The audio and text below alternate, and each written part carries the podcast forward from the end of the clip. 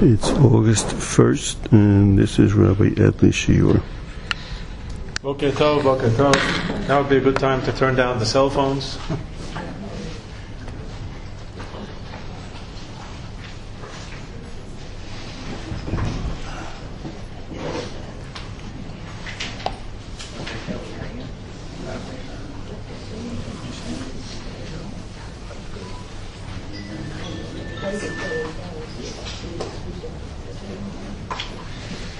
Boker. Uh, we're moving into the uh, what I call the seasonal shiurim. Um, after Tisha B'av, before now Rosh Chodesh Elul coming up, it's coming. Uh, Shab- I, I the, you may have to turn it up a little bit more. So.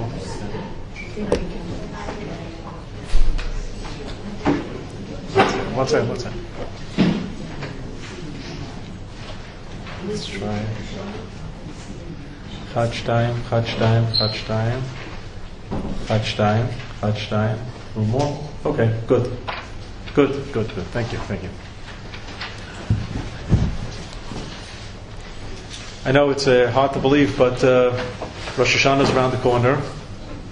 Yom Kippur, Sukkot. Yeah, it's true.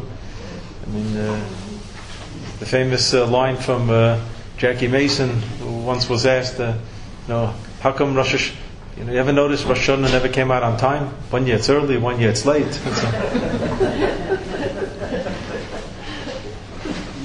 well, this year it's early, it's just, and next year it's going to be late. And that's because uh, Tafshin Ayin Tet will be a Shana Mu'uberet, a leap year with Adar Sheni. So um, if this year uh, Simchat Torah is skirting on the beginning of October, next year Rosh Hashanah is going to be the beginning of October. And uh, that's the way it works with the calendar. And the year after, it'll be somewhere on time, somewhere in the middle. The, um, the truth is, the season for the Chagim, or seasonal um, Kriyat Torah and Haftorah, really brings us back to Chag HaShavuot. Because at Chag HaShavuot, we have a period of three 40 day periods, adding up to 120 from Chag HaShavuot until Yom Kippur. And this all has to do with the period of the giving of the Torah. So the first 40 days is from Chag HaShavuot until the 17th of Tammuz. And then uh, Moshe Rabbeinu shatters the Luchot.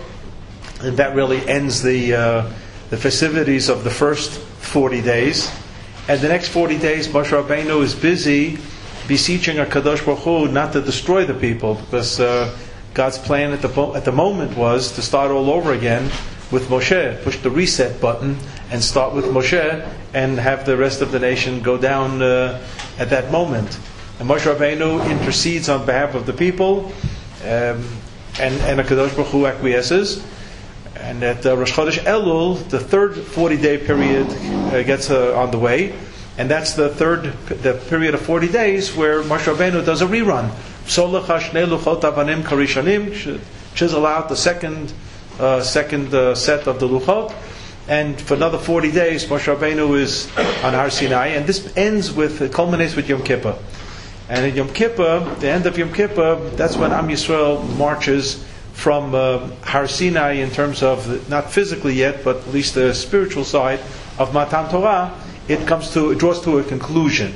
Uh, in that last, in the 40 day period, there was uh, uh, shofar, sounds of shofarot.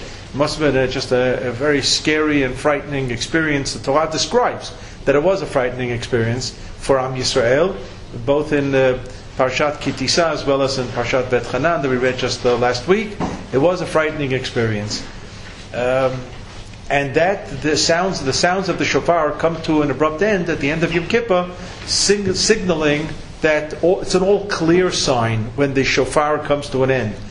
And our Rebbe Rav Soloveitchik always pointed out that the minhag, the custom to blow the shofar at the end of Yom Kippur, which is not a uh, mitzvah of Yom Kippur at all, the shofar is a mitzvah of Rosh Hashanah, except that once in 50 years, it is a mitzvah to blow shofar on Yom Kippur. We don't have that mitzvah today, the mitzvah of Yovel. And when we will reinstitute the uh, Shemitah on the Deraita on biblical level, then we're going to get caught up in another dispute as to whether there will be a Yovel as well, and that's going to be contingent upon how you view the understanding of Yovel hi l'chol yoshveha. Yovel, as the 50th Jubilee year is in place, when all of Am Yisrael is in their, in their land. And what does it mean in its land? Um, so everybody agrees we have to have 12 tribes. And but the only dispute is Rabbeinu Tam says it can be a mishmash of twelve tribes all over Eretz Israel.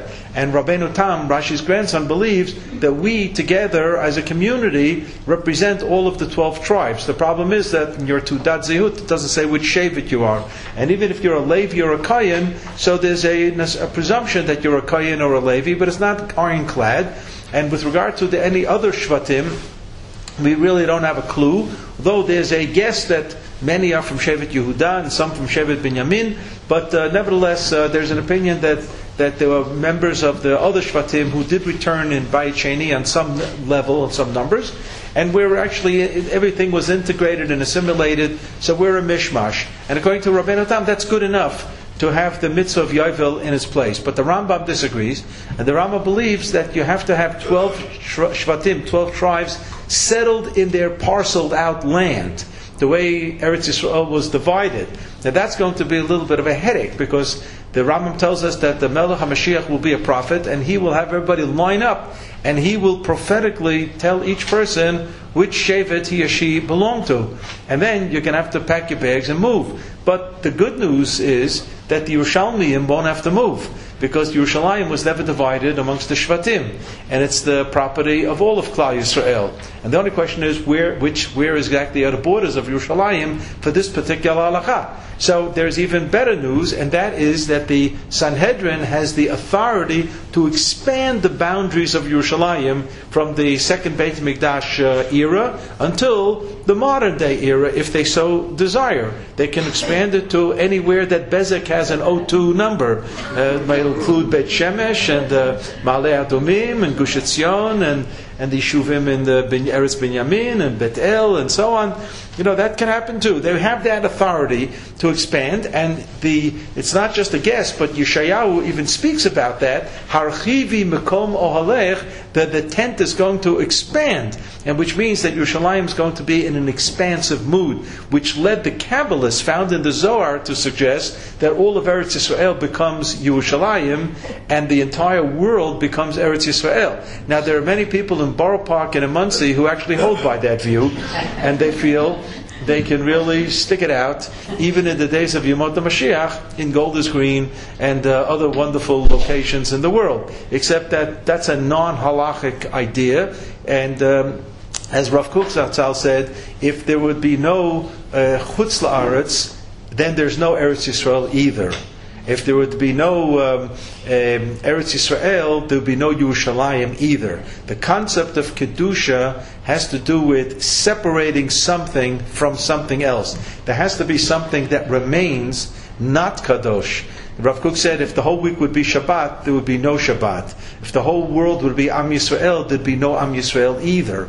So, in order to have anything that's kadosh, there has to be something outside the realm of the boundaries of that kedusha for the kedusha to kick in, or else there is no kedusha.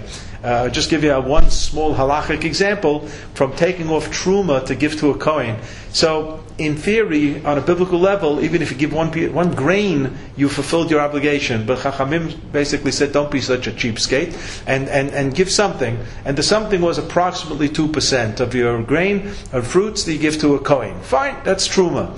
But if you want to be very generous, you want to give 10%, you want to give 20% to the Kohen, you're allowed to do so. You're allowed to go overboard in terms of that requirement. You want to give 80%, fine, 80%. You want to give 90%, 90%. You want to give 99% of your produce to a Kohen, that's fine. But if you want to give 100%, then nothing is Truma. There has to be something left that's not truma. Because if you give 100%, you did not do hafrashat truma. You didn't take off. So too with challah, hafrashat challah. You have to take it off. You can't say, all right, I baked dough. You know what? It's all to the kayan. There's no challah there. You have to take something off. Something has to remain not kadosh in order for something to become kadosh. So there has to be some chutz la'aretz out there in order for Eretz Yisrael to remain. So of course, some would answer, it's Mars, it's um, you know the moon. You said there's plenty out there that's not Eretz Israel. So I don't know how to handle that uh, Zohar. But with regard to the expansion of the boundaries of Yerushalayim, that Yeshayahu does address and therefore we live, in Yerushalayim won't have to worry that much. But uh, other Jews uh, are going to find themselves um, moving uh, to other districts of Eretz Israel based on the division. And, and, um, and that's why it's a long shot when we're going to have Yovel according to the Rambam. But then, when we do have Yovel, every single Jew is going to be obligated to blow the shofar on Yom Kippur once every 50 years. Unlike Rosh Hashanah, where you can have a Baal Tokea, a person who blows the shofar, and he fulfills one person, a hundred people, a thousand people, he fulfills the, their obligation because the mitzvah of shofar on Rosh Hashanah is a mitzvah of listening to the shofar. So all you need is one person to blow for anybody else to listen to it. That's the mitzvah. On Yovel, the mitzvah is to blow the shofar. It's a chovat haguf. And just like you can't ask somebody, do me a favor, eat another piece of matzah on my behalf, have me in mind, you know, because I get indigestion from matzah, that's not going to work. There are certain mitzvot that are mitzvah shebegufo. You have to do them. So the mitzvah of blowing shofar on Yovel is a mitzvah shebegufo. So no one will be able to say, well, I don't know how to blow shofar. Well, start learning. You know, you got 49 more years to figure it out. And by then you'll get it right. You have to, you're going to have to blow shofar on the Yom Kippur of Yovel. So most say that the blowing of shofar at the end of Yom Kippur is a remembrance, a zecher, for that mitzvah of blowing shofar on Yom Kippur day. Because we don't blow shofar on Yom Kippur day. We blow it at the end of Yom Kippur. But the Rav said that the main reason for the blowing of the shofar is to symbolize the end, the culminating end of Matan Torah. It comes to an end with the night of after Yom Kippur, the 40 day period that commenced with Rosh Chodesh Elul. So that's the, the next, the, the last 30 day period. And in all this period, we're, we're, we're engaged in very special either Torah readings or Haftorah readings. It's a seasonal thing. And, and to this end, you take a look at that first source, which we've seen in different contexts, the Mishnah in Masechet Ta'anit, that talks about the five tragedies that occurred on the 17th of Tammuz and the five tragedies that occurred on Tisha B'Av. B'Av. So on Shivasar b'Tammuz, 17th of Tammuz, you have the shattering of the luchot, the shtabru luchot. Batel hatamid, the sacrificial activity came to an end.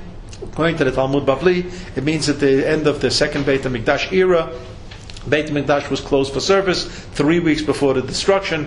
Hufka here, the, the city was crashed through. Sarafa fustamus the Torah. There was a burning of the Torah that the Gemara doesn't have a clue what the historic background to this is. Ve'emit tselem behechal and a statue or something was put up in the Beit Hamikdash. Some claim this is a reference to early Christianity. We're not sure. The Gemara itself does not talk about this. Could be it is an internal censorship here, not to talk about it, especially if it's a reference to Christianity. And Tisha B'Av, five things happened as well. Nigzar al avotenu shaloy konsula aretz. This was the, the catastrophe at the aftermath of the Meraglim, the spies episode, and that came. Uh, the, the roof caved in on caved in on Tisha Abayit Barishona B'Shniyah. First and the second Beit Mikdash were destroyed. Nilkada Beitar, the city of Beitar was uh, captured. The end, culminating the end of the Bar Kokhba revolution. Nechrasha'ir, this has to do with. Uh, with uh, Hadrian's uh, proclaiming the city of Yerushalayim as Judenrein, using the Nazi phrase, without no Jews in Yerushalayim, and they established the city uh, Aelia Capitolina on the ashes of Yerushalayim. All this is on Tisha B'Av. Mishenichnas Av Mimatim B'Simcha. The Mishnah goes on to teach us the laws of the nine days. And our Rabbi Rav Soloveitchik asked a simple question. With regard to the other fast days, of uh, Tzom Gedalia and uh, Sabbath Tevei, um, there may have been other things that happened on those dates that are not mentioned at all in the Mishnah. The Mishnah doesn't bother telling us events of the other fast days. Now, with regard to Tzom Gedalia, apparently there's only one event that we're all familiar from Tanakh, the assassination of Gedalia, the governor of Judea at the time after the destruction of the first Beit HaMikdash. But as Sarabet other things did happen. And the Rav felt that um, Chazal were teaching us something very, very important in this Mishnah, source number one, that it's not just five things happen in this date and five things happen in that date, but these are two markers in the calendar that create a halachic status, what we call Bein HaMetzarim, between the borders. Between the borders is a phrase found in Megillat Echa, Korotfeha Hisiguha Bein HaMetzarim. It's a reference to the enemy you know, catching us in a pincer attack from both sides. But here, given expression on the calendar, we're caught between the two boundaries. And the boundary being the beginning of the three weeks and the end of the three weeks. And that means the three weeks has some status. What the Chazal do not teach us is what do we do or not do in the three weeks? Because when the Mishnah picks up and says the nine days, Mishenichnas Av mimatim b'simcha. When Av begins, the Rosh Chodesh Av, that's when there's a reduction of simcha. Yet Ashkenazi Jews know that uh, from Shivasa B'Tammuz there's already a reduction of Simcha. So that has to do with late Minhag grafted upon what was early Minhag. The, the early Minhag was that there was really no particular restriction, uh, not even even with regard to weddings, in the days of the Chazal after Shavasa B'Tammuz. And to this very day, the Yemenite Jewish community they can have weddings between Shavasa B'Tammuz and Rosh Chodesh Av. They, in fact, they do have. The Rabbanut will allow it because, according to the Yemenite tradition, there never was a period of avelut of mourning during those days, and in the Rambam it's not found either. And the Yemenite community follows the Rambam to the T. So uh, I received a shaila uh, this year uh, from one of my own kids that if if you are invited to a wedding uh, after Shavasa B'Tammuz, uh, but Ashkenazim have a custom not to make weddings after Shavasa B'Tammuz. But you're getting invited by some neighbor who happens to be a Yemenite, and they're making the wedding. Are you allowed to attend the wedding? This is a legitimate question. So uh, it's the same question with regard to the days of the Sefira to Omer, because there are different customs when you do have practice mourning, when you don't practice mourning. So Rav Moshe Feinstein Zatzal does have a tshuva on this and says that if the Baal Simcha, the one who's making the Simcha, has a green light, has a heter, a permissibility to, to perform that simcha, then you as an invited guest are permitted to participate.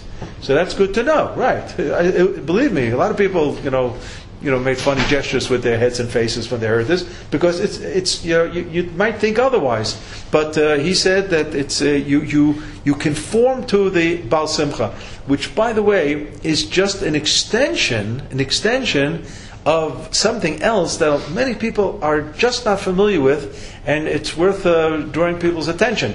Uh, if you're an invited guest at somebody's house, and that person on a Friday night or Shabbos morning has a particular custom, so you as a guest are really obliged to follow the custom of the Balabayit and not do your own thing. And the thing that comes to my mind is whether you wash before Kiddush or, or wash after Kiddush. A lot of people, if, if, uh, if somebody has such a minhag, like in this, uh, some of the uh, German Jewish communities did have that minhag, and they invite people over, and they'll tell people, all right, do as you wish, because they're being polite. Oh, you want to make Kiddush standing, you want to make Kiddush sitting, you know, do as you like. Whatever makes you feel good, you know, because sometimes the host just doesn't want to put people into a compromising moment and, uh, and uncomfortable situation. So just do whatever you think is okay for you, and, and I'm okay with it. That's very sweet of the, of the host. But if you're asking a strict halacha, the guests are supposed to conform to the minhag of the Balabayit. As simple as that. So if the Balabayit sits for Kiddush and you always stand, so what? You sit, and that's what you do. If the Balabayit gets up and washes before Kiddush, you get up and wash before Kiddush. It's as simple as that. You conform to the meaning of the Balabayit. As, as an extension, Rav Moshe Feinstein said, and if this Balabayit is making the wedding two days after Shabbos B'Tammuz, because in the Yemenite tradition there's no problem with it, and he invites you to come to join to be Misameach Chatan V'Kala, you go, and you do it. It's as simple as that. I mean, it may not not be so simple, but that's the way he understood it. But we have here, so you don't have in the Gemara itself defined prohibitions. If you're looking for defined prohibitions after Shabbos B'Tammuz in Ashkenazi custom, you're going to have to start looking into the days of the Middle Ages and then late Middle Ages and, and all kinds of uh, modern add-ons and so on. I mean, this is the kind of work that uh, Professor Professor Daniel Sperber has written about extensively. The history of all these various chumras and minhagim that, that have crept in. But it's clear from the days of the Gemara, it's not there. You can't stop with the Gemara because it's not there. There are no, there are no, uh, no restrictions. Uh, the earliest restriction in the three weeks of not making weddings is already found in the days of the Geonim. But that's 8th, 9th century. That's relatively speaking late. But there is something interesting, and that is the reading of the special haftarot for the three weeks. That already is found in a medrash. The medrash psikta, which I'll grant is not an early medrash, but sometimes these midrashim, these later midrashim, later mean also 6th, 7th, 8th, 9th century, may reflect early thinking that there was a custom to replace the standard haftarah for the Parshiot Shavua between Shavuos and Tisha B'av and have seasonal haftarot. Now, the purpose of a, a, of a haftarah, as we know, was always to remind us of uh, the parsha itself. I mean, the Haftarah was instituted in the period when it was prohibited to study, to read Torah publicly. This happened twice in our history. Once before the Hanukkah story, the Greeks forbade public Torah reading. That's where Haftarot kicked in for the first time because there was never public uh, prohibition against reading. Uh, there was never prohibition against the public reading of the Nevi'im of prophets. So what the Chachamim did was they looked for sections in the Nevi'im that would thematically reflect the parsha, so that you could remember the parsha by reading the Haftarah. And then again, it happened in days of the Hadrianic persecutions. And once a minig, even though today we have no issue, you can read the Torah as much as you want, publicly, privately, but once a minig kicked in, it stays, and there's no reason to drop it. So those are the real, that's the institution of the Haftarah. And of course, for a Yom Tov, the Haftarah would reflect something about the Yom Tov, and so on. But then we have the seasonal Haftarot, like Parshat Shkalim and Parshat Zachor, where there's a special maftir that's being read for those, or Shabbat Rosh Chodesh for that matter, or Shabbat Chanukah. We have all kinds of specials, special Haftarot. And Shabbat Rosh Chodesh, we even have a special Haftarah for Shabbat Erev Rosh Chodesh, Machar Chodesh from uh, Sefer Shmuel. So, so, um, you have these things so called seasonal, and the seasonal haftarot do not necessarily match uh, the, the Parshat Shavua. Parshat is one thing. The seasonal Haftarah is talking about something else. I mean, if you're gifted uh, with homiletic skills, you can put anything together. That's not a problem. The, the Gemara talks about the Taher Shratzim in Torah. I mean, if you're good, you know, you, you, can, you can make something Chazatreif into Glat. But, you know, homiletically, you can figure out how that works. But, um, and just the Peh Shabbat, they also gave some expression to what's the connection between Nachmu and Parshat Vetchanan. I mean, it's a long shot, but uh, you, you, can, you can somehow somehow homiletically put it together. So here the Rav once said that the Haftarah is really in Yana Diyoma. In Yana Diyoma means the, the subject of the day. That's called in Yana Diyoma. If there's nothing particular going on in the calendar, the subject matter of the day is Parshat Shavua. That's what you should be talking about, Parshat Shavua. So if it happens to be Parshat Lech Lecha, it happens to be Parshat Vayera, so that's the subject of the day. So you read a Haftarah that deals with the subject of the day.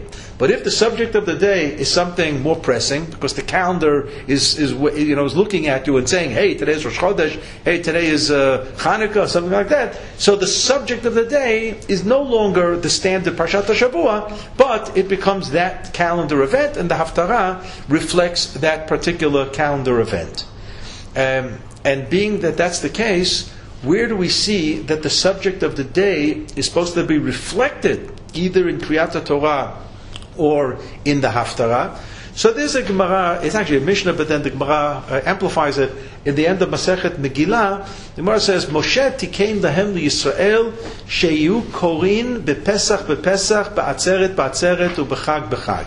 Moshe Rabbeinu made an institution that on Pesach and on Shavuot and on Sukkot, you should read from the Torah about Pesach, Shavuot, and Sukkot. Now this is, does not mean you better prepare for Pesach, Shavuot, and Sukkot. Preparation is something else. There the Gemara talks about Sholim v'doshim bilchot Pesach kodem Pesach shloshim yom. You need 30 days to prepare for Pesach in terms of the halachot. But um, the, the reading of the mitzvah of the day on Pesach, on Shavuot, on Sukkot is part of the fulfillment of the sanctity of the day. The Kedushat Yom of a Yom Tov is not only not to do the various malachot, not only to perform the various mitzvot, but to engage in Talmud Torah of the subject matter of the mitzvah of that Chag. That's exactly what it is. So the Gemara goes further and says, not only is it Torah shebichtav, taking out a Sefer Torah and reading it as a Kriyat Torah, as we do on Pesach, Shavuot, Sukkot, but the drashot, the speeches, the, the Divrei Torah, the, I would say the Torah Shabbal Peh, the oral law add-ons and explanations should also be within the the theme of the day, and that's what the Gemara says. Sholim v'dorshim bepesach bepesach b'atzeret atzeret b'chag b'chag. Not uh, korin. Korin doesn't mean like reading a newspaper. Whenever Mishnah says kufresh aleph, it means a ritual reading Doesn't mean I picked up a Tanakh and I started reading. B'Torah. Second parak Masechet Brachot. It says if you're reading the Torah and you didn't read Kriya Shema in the morning yet, you happen to have gone through Parshat Vet Chanan. You happen to reading Shalom So, uh, did you have in mind for the mitzvah of Kriyat Shema? If you did, while you're just reading the Torah, then you fulfilled your obligation. But if you didn't have it in mind, then you're going to have to read Kriyat Shema independently, because you have to have special kavanah, special concentration and intention for the mitzvah. And the Gemara says, what if you're reading it just lahagia? Lahagia means to correct. If somebody gives me a parsha of, of, of mezuzah, it happens a lot, many times. You ask me to read a parsha to see if there's any broken letters and so on. So the first thing you need is glasses. If you don't have glasses, you can't do it. You know, you have to really see. Um, so, so I, I once, I really saw this for the first time in my life, how somebody really should uh, look at a parsha. Why I was, you know, 19 years old the first time I ever saw this, don't ask me why, but it was the first time. It happened to be at Hebrew University, and um, I, I, I, some of my friends uh, on Friday mornings uh, took a course with uh, Rabbi Professor Chaim Soloveitchik, the Rav's son, gave a course in Hebrew U. Um, and Rav Lichtenstein Zechron Rocha gave us permission to do so, so we weren't cutting, you know, shear, anything like that.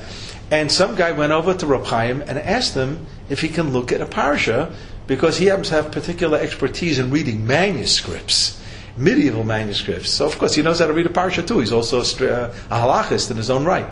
And I saw him read it, and just look at it like you're reading, you know, the Jerusalem Post. You read with your eyes. But he read it. Shema Yisrael, you know, he said, Mami, she spoke out every word. And he said, and he said, that's halacha. You have to say it. You have to say it. When you say it, you focus, you read, and so on. So if that's all you're doing is correcting a parsha in a, a mezuzah, first thing in the morning, but you didn't have in mind the mitzvah of Kriyat Shema, you don't fulfill your obligation. So the word Kuf Reish Aleph means ritual reading.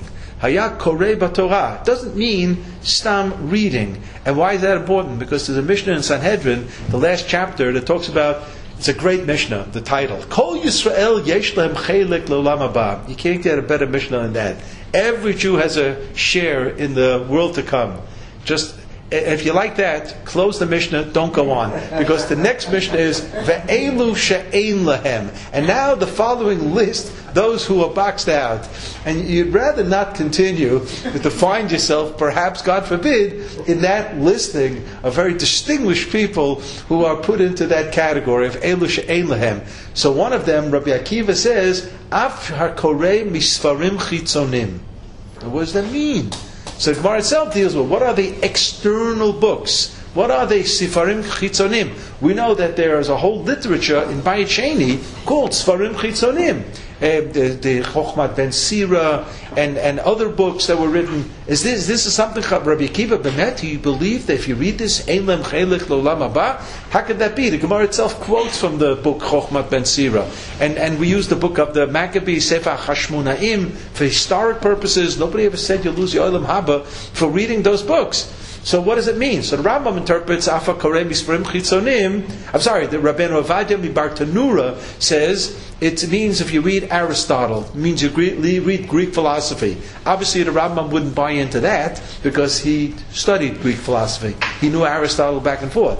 So he had a different interpretation, and the Rambam says it meant if you're reading the books of idolatry, idolatrous practices. That's what he meant. Sfarim chitzonim, external books, idolatrous practices. And then he has a little bit of a footnote to the Rambam, and he says, by the way, if you happen to be a judge, you better stud, read those books because if you have to judge somebody for avodah zarah, for idolatry, you have to know what it is. In order to know what it is, you have to read the books. So some people have a head there to reading the books. It's like, you know, the, the priests are the ones who give the ratings on the movies, you know, whether it's X rated or R rated and so on, because they're tzaddikim, the priests and the nuns, you know, they're kedoshim and, and so on. So they sit on the committee of giving the ratings.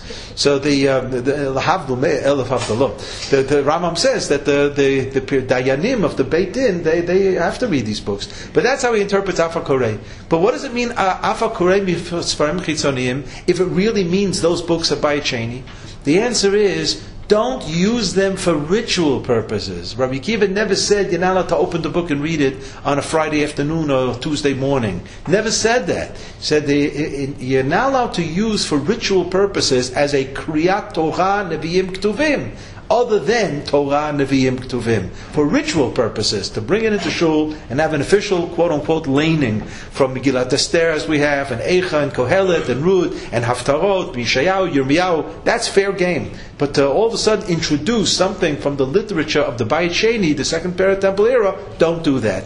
Afa because you're suggesting that the Canon of Tanakh has opened up its doors to beyond 24 books. And that's no good. There's a good reason why it was closed in the days of the Anshe Knesset HaGdolah, and, um, and, and, and, and that's what means kara. So that's what means uh, kore. So getting back, the, um, the, the idea of, uh, of kriya, to, to lane uh, on Yom Tov for the, that which is important for the Yom Tov, fine, and that which is a drasha, that's the Rasha fine.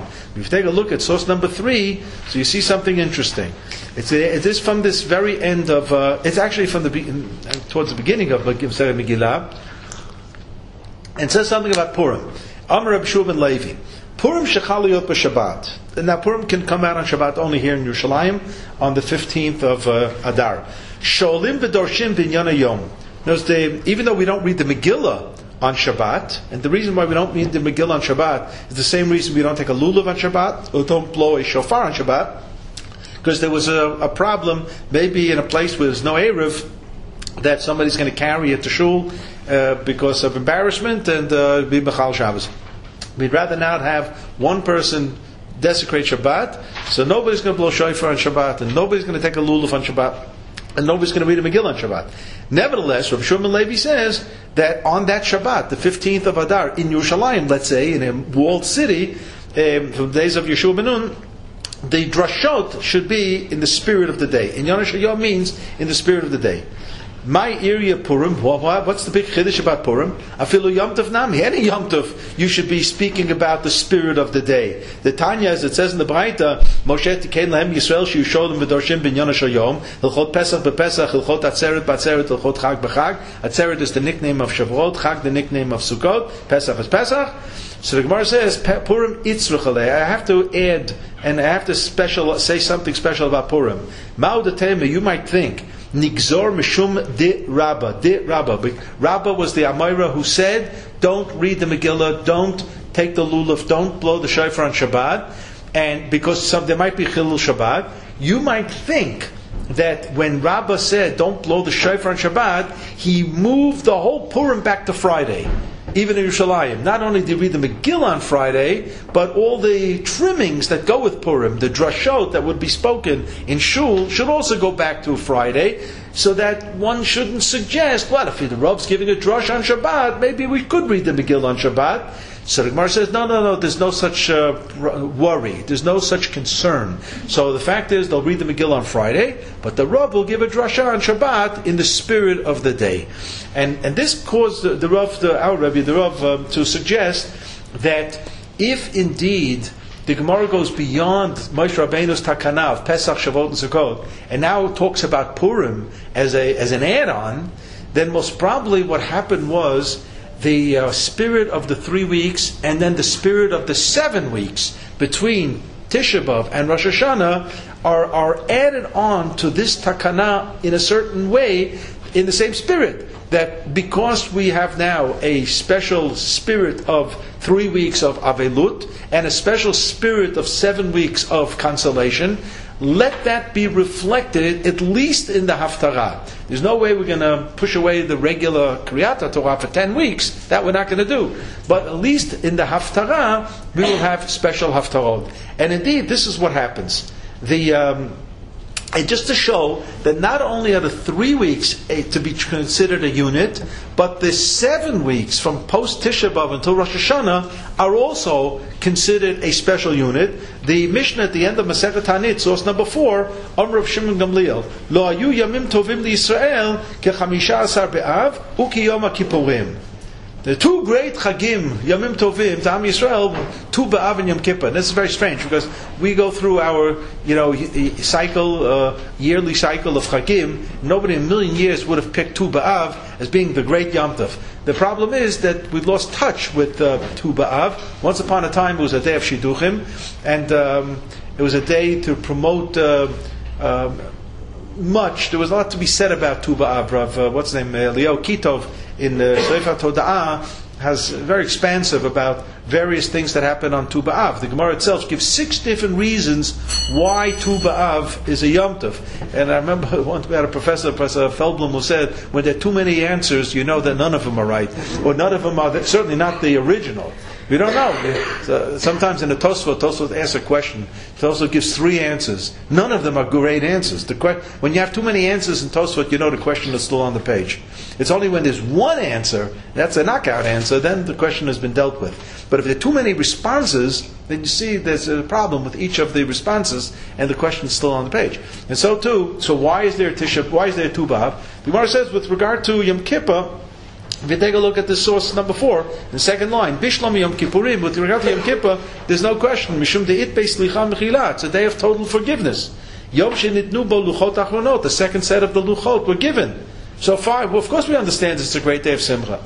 Ela chamisha asar ba'av ma'i. What happened on Tu B'av? And the Gemara goes on to give six different reasons. My gosh, six different reasons. And we really don't have a handle on it. But one thing we do know, that if the Mishnah of Rav Shimon Gamliel put together two dates, again, just like you have with Shavasa B'Tammuz and Tisha B'Av, and now he takes Tu B'Av and puts it together in Yom Kippur. And he, he sandwiches it together as a, as a enclosed unit. There's something special about this unit. So much so that it led one of the great Hasidic leaders of the 19th century, Ratzvi Elimelech Dinov, who was um, the great grandson of the Rebbe Elimelech from Lizhansk. So in Lizhansk, we went to Lizhansk. But we didn't go to Dinov this year. Once I went to Dinov because somebody in the group had a great grandparent from a grandparent, and we found the address. so you can do these things sometimes. So uh, the, he was known as the Bnei Yisoscha, not Yisachar. They called the Sefer Bnei Yisoscha. And Bnei Yisoscha said that although in Shulchan Aruch it says you start wishing each other to have a good year, Tiva Tova, Shana Tova, and so on, from Rosh Chodesh Elul, he said, no, no, no, it begins from Tu B'Av. The Yom Neroim already kicked in last last Friday. It was Tu B'Av. So that's when it started already. Chamishas B'Av, that's the opening number, and Yom Kippur is the closing number. And it's all sandwiched into this unit. And in this unit, indeed, we have special haftarot, and they're all from Yeshayahu, every single one of them. So we read already on Shabbat Nachamu, which is after Tu B'Av, we read Nachamu, and then there's Vatomet Zion Azavani Hashem, and then there's uh, uh, Rani Akara Lo Yalada, and then there's uh, Anochi Anochi. If you take a look at source number five, the Rambam actually tells us the order. Kol Shabbat shekorim b'shtei parshiot maftirim ba mi'inyan parsha achorona. That's that's a general law that if you have two parshiot together, like Matot Maseh, if you have uh, you know uh, Tazria Metzorah, so you read Haftarah of the last parsha. V'zu minhag barova mikomot. Rambam is well aware that some communities had it differently, but that's okay. V'chein liot he says rov ha'am, that means that someone didn't do this. Not everybody had the minhag of reading seven haftarot special between Tisha B'av and Rosh Hashanah. But there were other selections in Nevi'im that reflected the Parshat Shavua. What exactly are those haftarot? They're lost to us. We don't have a record of what they may have been. But if the Rambam uses a phrase, Nagu Rov Ha'am, as opposed to a phrase Minhag Pashut. Minhag Pashut doesn't mean a simple custom, but in the Rambam's language it means a Minhag Shehit Pashet, a widespread. English I translated a widespread. Widespread means it's universally accepted. When the Rambam says Minhag Pashut, you can assume that everybody does it. But here the Rambam says most communities do it. That indicates that there are some that don't. But most communities have the haftarot after Tisha B'av b'nechamat Yeshayahu, in the words of consolation of Yeshayahu, me'achar Tisha B'av ad Rosh Hashanah. And b'Shabbat shachar Tisha B'av nachamu nachamu ami. B'shniya the second batomet Tzion azavani Hashem.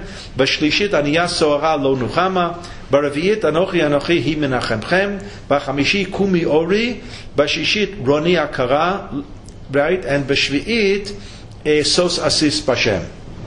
So you have here um, it's the seven the seven haftarot, and what's interesting is that um, the Rambam doesn't give it the nickname as we call it Sheva de Nechamta, seven of, of Nechama, but that's already a name that does find itself already in days of Rishonim, as you see it already in source number six in the Tosfot in the underline, the third and fourth line. Shalosh de Puranuta, the seven, three haftarot of affliction, before Tisha B'Av, and the seven Haftarot of Nichama, of consolation, after Tisha B'Av. But then it also says, Tarte de Tiyufta. Tiyufta means tshuva. It's used many times in the Gemara as a response. The word tshuva means two things. It means a response to a question.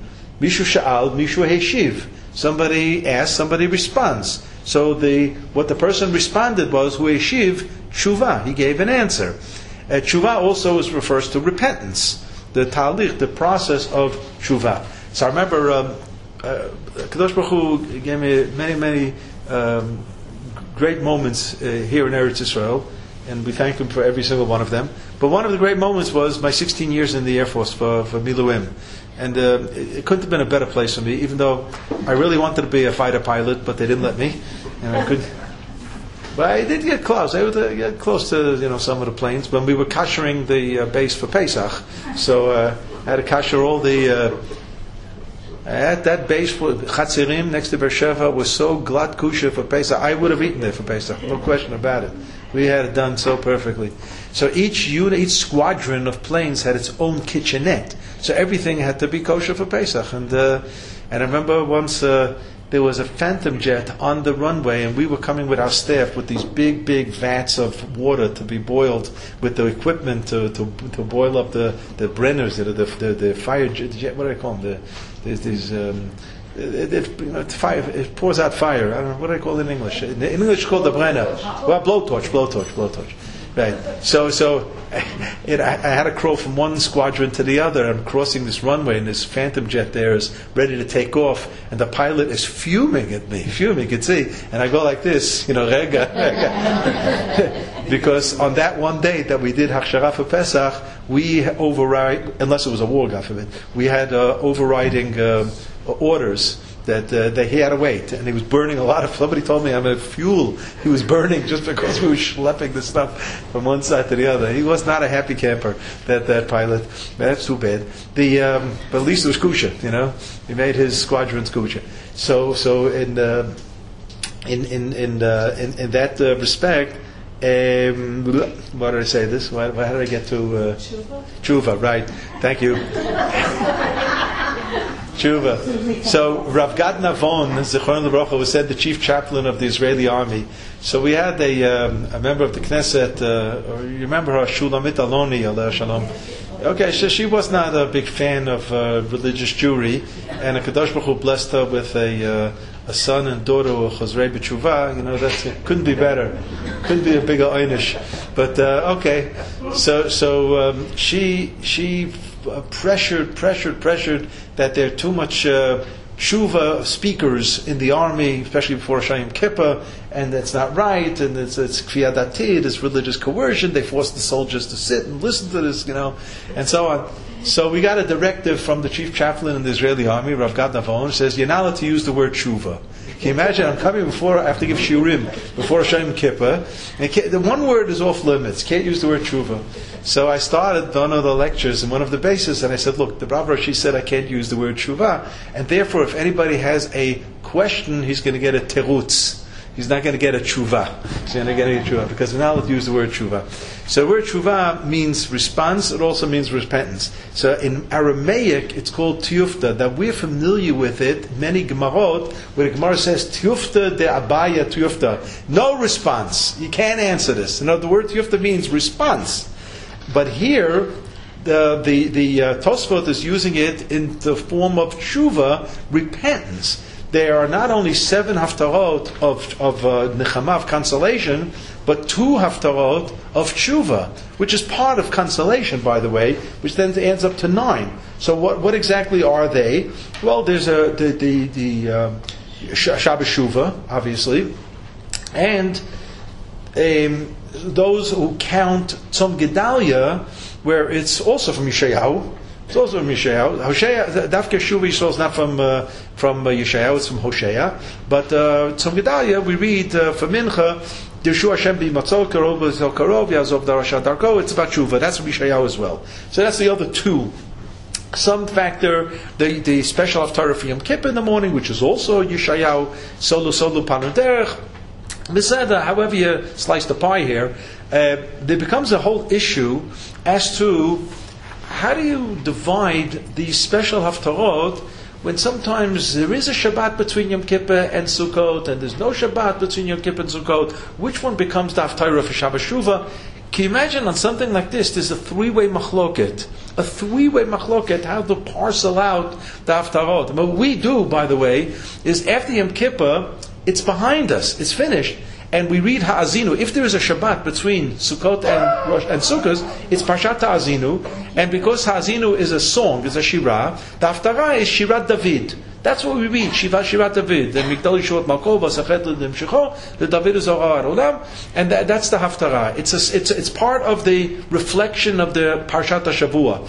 But others be, thought that we should actually read the seventh Haftarah of Nichama, Sos Tasis, because it's a kick into Zman Simchatenu. Uh, what is Chag Sukkot? It's Zman Simchatenu, it's a time of joy. So maybe then we should read Sos Tasis. That's, those are one of the issues. The other issue is what happens, as will be the case in a week and a half's time, when Rosh Chodesh Elul comes out on Shabbat. Now Rosh Chodesh El comes out on Shabbat, it interrupts the flow of the seven Haftarot. So who cares about the flow? Who's talking about the flow? You're talking about special Haftarot. So you take out the whatever it should have been, and you put in the special Haftarah for for Rosh Chodesh, which also happens to be Yeshayahu. It's the last parak, Samach Vav. כה מהשם השמיים כסאי והארץ אדום רגלי, איזה בית אשר תבנו לי ואיזה מקום מנוחתי, בסדר, it's wonderful. והיה מדי חודש בחודשו והיה שבת בשבתו, יבואו כל בשר להשתחוות, wonderful of Torah. So there are, so some say, yeah, that's what you do. You plug in the Shabbat Rosh Chodesh. It's also from Yeshayahu, so it fits the season. It's just an alternative Yeshayahu parak. And then there's some say, one second, take a look what happens here. You have uh, two of the seven are from Yeshayahu Perak Nun Dalid. Uh, Rani Akara Lo Yalada, and the Haftarah of um, Aniyah Sohara. Two of the Haftarot Nun Dalid. So you know what? One is read for Re'eh and one is read for Kitetzeh. So when Parshat Re'eh happens to be Rosh Chodesh, like this year, and you're not going to read the one from Lamed, from Nun Dalid, so then when you get to Parshat Kitetzeh, read both. Read both. So we cash in. We make two for the price of one. We get all seven in anyway, and we get an eighth, of bonus, the Yeshayahu Samavav for uh, Rosh Chodesh. But we're all in the spirit of the um, the Yeshayahu uh, Haftarot of, prof, of, of consolation, which begin with Nachamu, which is Perik Mem. From Perik Mem on, it's the whole spirit is Nachamu. Let me just say a side thing, try to remember to get back on track, that uh, it is the Ibn Ezra, it is the Ibn Ezra who makes the daring comment that the spirit of the book of Yeshayahu, starting from the 40th chapter, Nachmu, is so radically different than the first 39 chapters, he suggests it's a different author. And people say Ibn Ezra is the father of modern biblical criticism. And there are many who've said that if Ibn Ezra would know what his comment generated, he never would have written it. I mean, he said it as a suggestion that uh, could be it's a later person, maybe by the same name, maybe not, doesn't make a difference. But he couldn't imagine it was the same person writing the prakim from Mem till Samach Vav till the end of the book as wrote the first 39 chapters. And as you know very well, that um, concept of biblical criticism, of suggesting multiple authorship in various books, and if you're talking about the books of Nevi'im and Ketuvim, Mela, because those are man-made, according to everybody. But they're now taking it back to Vayikra, Bamidbar, Dvarim, and Shmot, and Bereshit, you know, you're in trouble. You're in real trouble. And this really was the father of the reform movement of, uh, of biblical criticism. And once that happens, then the authority of Moshe Rabbeinu has been radically diminished or evaporated totally, and you, you don't have to keep mitzvot anymore, and so on. And uh, you take a look what, what really happened. To uh, there's a reason why uh, the, the generation of Reformed Jews in the United States that came from Germany at the beginning of the 19th century, there's hardly a Jewish great grandchild that's been that came out of those those forefathers of the Reformed. Hardly a Jewish great grandchild. Take a look at the, the, the, big names like Levi Strauss and Sulzberger of the New York Times and Moshe Macy's of the Macy's stores. Nishkin Zecher, not a Zecher of a Jewish progeny, you know, four generations later. Unfortunately, I say it with great pain, by the way. So getting back, wherever I was, the. Uh,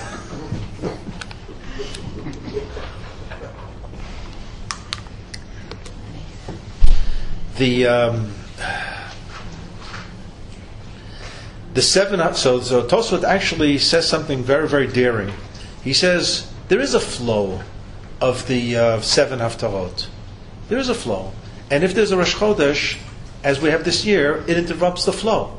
And the proof that there's a flow is because in the book of Yeshayahu, where we use the same chapter twice, but not the same section, Nun Dalet, 54, we use the second part of Nun Dalet earlier than, than the early part later, which means the Parshat Re'eh, which if it would not be Rosh Chodesh, we would be reading the second part of Yeshayahu Nun Dalet, and then three weeks later, you get the Parshat Ki Teitzei, we'd be reading the first part of Nun Dalet. That's very strange. Because it seems that everything is according to the order of the way the book is written. Uh, Perak Mem, Perak Mem Bet, and it goes on till Perak Samach. It's pretty much in order, but all of a sudden you see that Nun Dalet is out of sync. It's not only out of sync, but it's also in itself out of order. So that leads Tosfot to look at source number six in the middle of the line. Um, let's just take it from two lines before. It says, "Ve'elohin." Here are the seven haftarot: Nachamu, Nachamu, Vatomer Tzion, Aniyas Soara, um, Anochi, Anochi, Roni Akara, Kumi Ori. Roni, it says it says Aniyas Soara Livada only, only. Notice that leave out the first part of um, Nun Dalit. Eh, Anochi Anochi, Akara. That's now the complementary, the, the early part of Nun Dalit. Kumiori, Sosasis. And then there's Dirshu Hashem b'matzot, that's, that's, uh, that's for uh, Gedalia, and Shuva Yisrael is for uh, Shabbat Shuva. Lefikach magdimim kodem roni akara. Why do we read the later part of Nundalid before the er, on, on, two weeks before the earlier part of Nun Dalid Rani Akara two weeks later? Tosfot is baffled by that order, and here comes an unbelievable ambiguous line. The derech hanichamot liyot holchot mishubachot yoter. The way of consolation is to get better and better and better. They become more refined they become more crystallized. What does that mean? What does that mean? So, number one, Tosfot is teaching us that not only is each particular haftarah a particular story of consolation, but you have to see the whole picture of the seven haftarot in a particular order that tells a story of consolation. And if it's going to be uh, out of order, out of sync, you're going to miss the point of the big story. So if you pull out the Parshat Re'eh uh, section of the Haftarah and you put in Rosh Chodesh, you've messed up. You now have something, you've got a hefsek there. And, and if you read the uh, the Perak Nun Dalit properly in order, the first part, then the next week the second part, the story would also not be uh, correct. There's, there's a story being told here. But what Tosfot doesn't tell us, what's the story? What's the story? Toso simply suggesting that by having it in such a way and giving expression to those poskim who believe that even if there's a Rosh Chodesh, ignore the fact that it's Rosh Chodesh and keep the seven Haftarot intact in their order because they're telling you a story. Let me just read a line from Shulchan Aruch, and it's actually from the laws of Rosh Chodesh in in Orachaim's Taf Kaf Hey, Dinei Rosh Chodesh Chalut Shabbat. What's the halachot of Rosh Chodesh comes out on Shabbat? And among other things, um, Rabbi Yosef Karo writes that you have the maftir, uh, this haftarah from Yeshayahu Samachvav, Hashemayim Kasi, fine, and then he says. Chutz, except for Rosh Chodesh Elul Shechaliyot b'Shabbat, shemaftirin aniyah When Rosh Chodesh Elul comes out on Shabbat, you ignore the special haftarah for Rosh Chodesh, and you maintain the special haftarah of the seven weeks of consolation. Ramah, Ramosha Isserles argues and says, V'yesh omrim, and others say, Hashemayim kisi. You read the special haftarah for Rosh Chodesh. V'chein nohagim bimdinot elu. That's how we are custom, customary. That's what we do. We meaning Ashkenazah. That's what we do. Interesting that the uh, the, the Mishnah Brura, that's the Chofetz Chaim. He writes, yeah, v'chein noagim, that's the minhag. The katvu achronim, some of the late poskim said, the afa pichein, nevertheless, ein lidaleg achat misheva nechama. You should not leave out in a particular year any of the seven. And therefore, when you have the Haftarah two weeks later for Parshat Kiteitzei, Beroni Akara, Yisaimu, you should continue with Aniyah Sora Haktuva Achareha. You should continue and make it into a double Haftarah. That's really our minhag. You open up the uh, the calendar of Rav Kaczynski, that's what you're going to see. That that uh, in a week and a half on Parshat Re'eh, Rosh Chodesh Elul, we're going to be reading the special Haftarah for Rosh Chodesh, and two weeks afterwards, it's going to be a double Haftarah. It's going to be the Haftarah for Kiteitzei, and then the Haftarah for Parshat Re'eh, because of this comment that uh, we should not lose out on all the seven, even though we threw in the extra. But what the Rav was concerned about, what exactly is the story that Tosfot teaches us? That the derech, I'll read it again, the derech hanichamot liot holchot umishubachot yoter. The way, the way of consolation.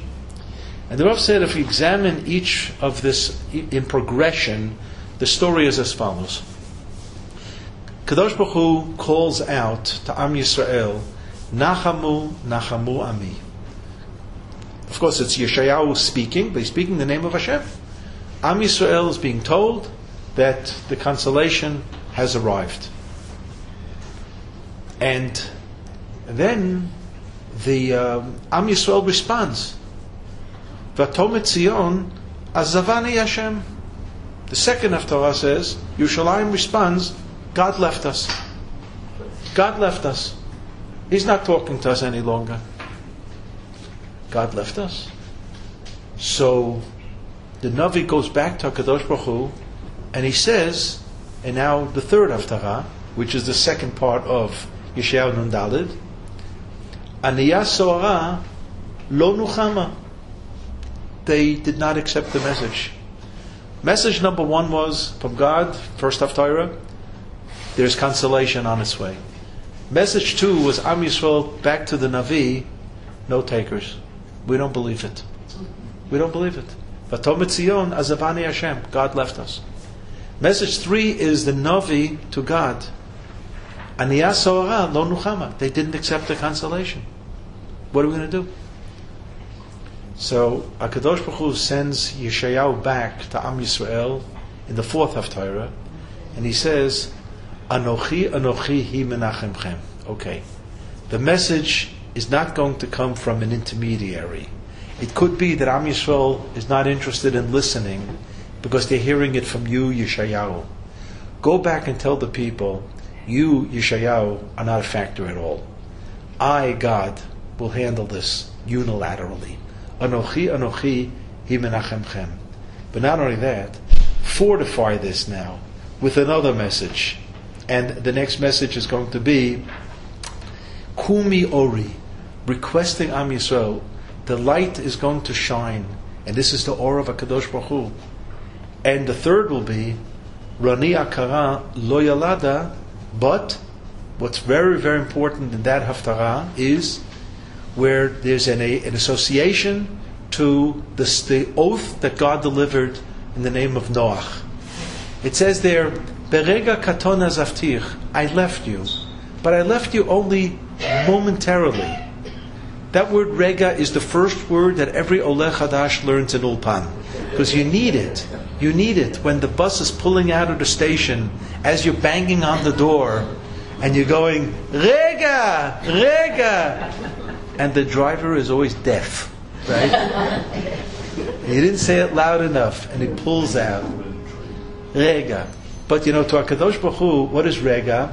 Rega is just a moment. It could, it could be two thousand years, but for us, just, for God, it's a moment. I left you momentarily. And just like I told, you know, the after the I told the the Noach uh, generation,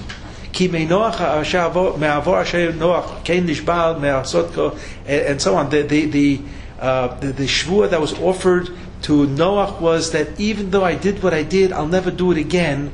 Why won't I do it again? Because there's a savings grace in Noach and his family. And there's always going to be a savings grace in Am Yisrael. It's the same thing. There'll never be a total rupture. And I keep saying Nun Dalid, Nun Dalid, Nun Dalid.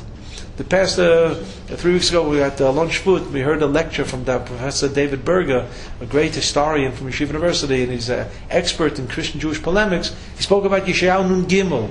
Nun Gimel is the parak of the suffering servant that the Christians made a big to do about, and they saw Christianity in it. You know, the basic doctrine of Christianity is that the the, the Brit, the covenant between God and Am Yisrael, came to an end with the destruction of the first Beit Hamikdash.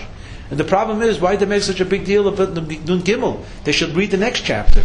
Because in the next chapter, Kadosh Baruch Hu says there'll never be a permanent rupture. Never. Ki berega katona zavtich uvrachmim gedolim akaptzech. It'll come back. And that's what a Kadosh Baruch Hu promises Am Yisrael. And finally, finally, after three tries, Am Yisrael responds, Sos Tasis Lashem that uh, Am Yisrael is willing to be sameach. Sameach means recognizing that a Kadosh Baruch Hu has returned, acceptance of the of the consolation, and this is all the story of the seven haftarot, where the Navi brings the message, Am Yisrael rejects the message, the Navi brings the message to God, there are no takers here, and God says, you know what, I'm going to have to do it on my own, and it's one, two, three haftarot with that message pounding down that I'm doing it, I'm doing it, I'm doing it and finally, finally comes the resolution, Sos Tasis Lashem, Am Yisrael is willing to accept the consolation. The Rav said this has halachic import even on a private level.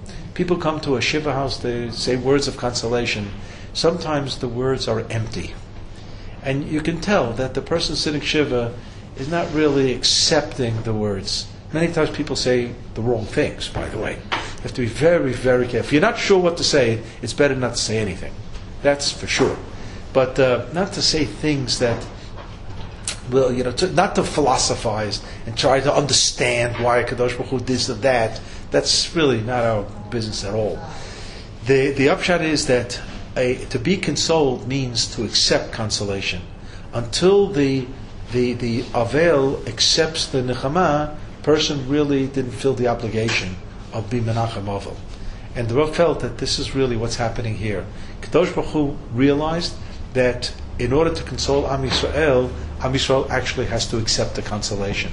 If they don't accept the consolation, Kadosh Baruch Hu is going to go on for a fourth and a fifth and a sixth try. But after the third try, it, it was it was enough. And that leads us into Rosh Hashanah. And that's why we go into Rosh Hashanah, even though it's Yamim Noraim, but there's also a spirit of Simchat Yom Tov.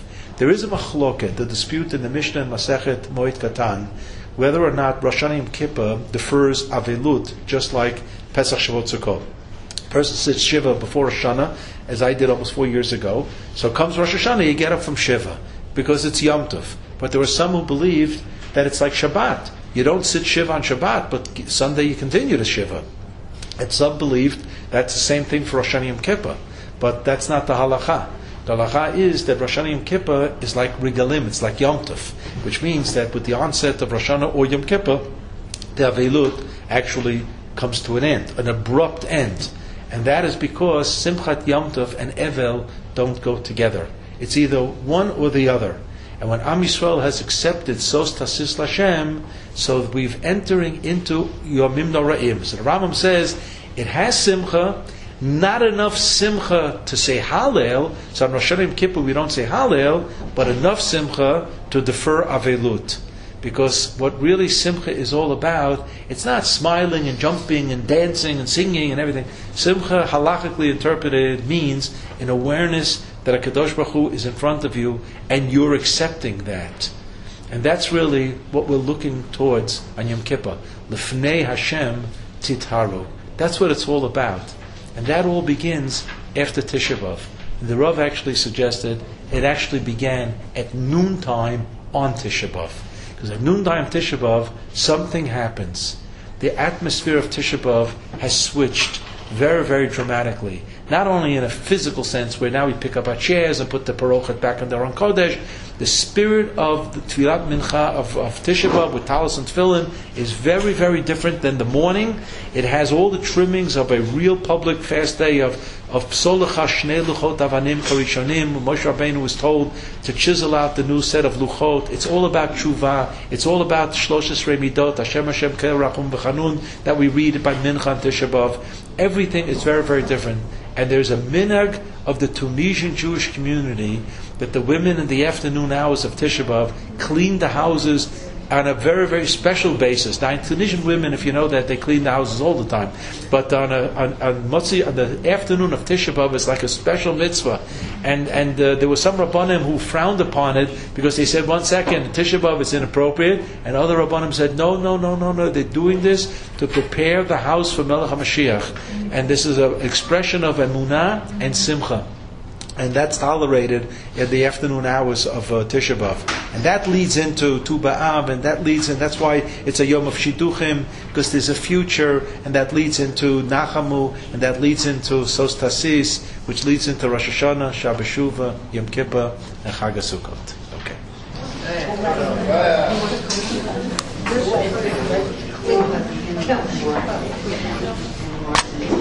Shalom.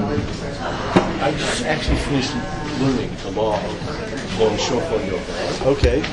The question was, where you mentioned it, it's not just the Sanhedrin that had the blow shofar, but everybody.